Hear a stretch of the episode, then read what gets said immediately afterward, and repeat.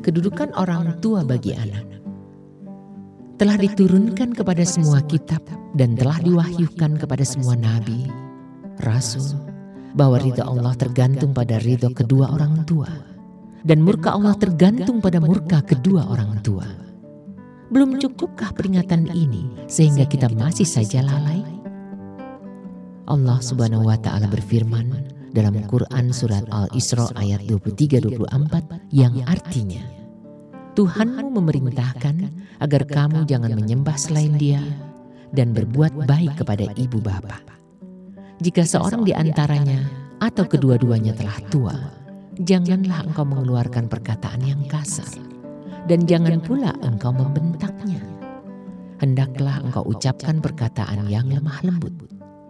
Rendah hatilah pada keduanya, karena kasih sayang, dan katakanlah, Ya Allah, kasihanilah keduanya, sebagaimana keduanya mengasuh dan mengasihiku sejak aku masih kecil. Sebegitu tingginya kedudukan orang tua bagi anaknya. Rasulullah pun bersabda, Barang siapa taat kepada Allah dengan berbakti kepada ibu bapanya, maka dibukakan dua pintu surga. Jika hanya kepada salah satunya, dibukakan satu pintu surga. Dan barang siapa melanggar perintah Allah dengan durhaka kepada kedua orang tuanya, maka dibukakan dua pintu neraka. Bila hanya kepada salah satunya dibukakan satu pintu neraka. Seorang laki-laki bertanya, bagaimana kalau orang tua itu yang berlaku zolim kepada anaknya? Maka jawab Rasulullah adalah, walaupun kedua orang tua itu berbuat zolim kepada anaknya.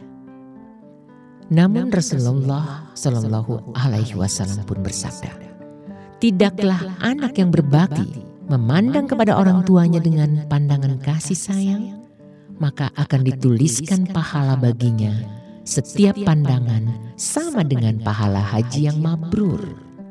Para sahabat bertanya, walaupun ia memandang seharinya seratus kali ya Rasulullah? Maka jawab Rasulullah adalah, ya.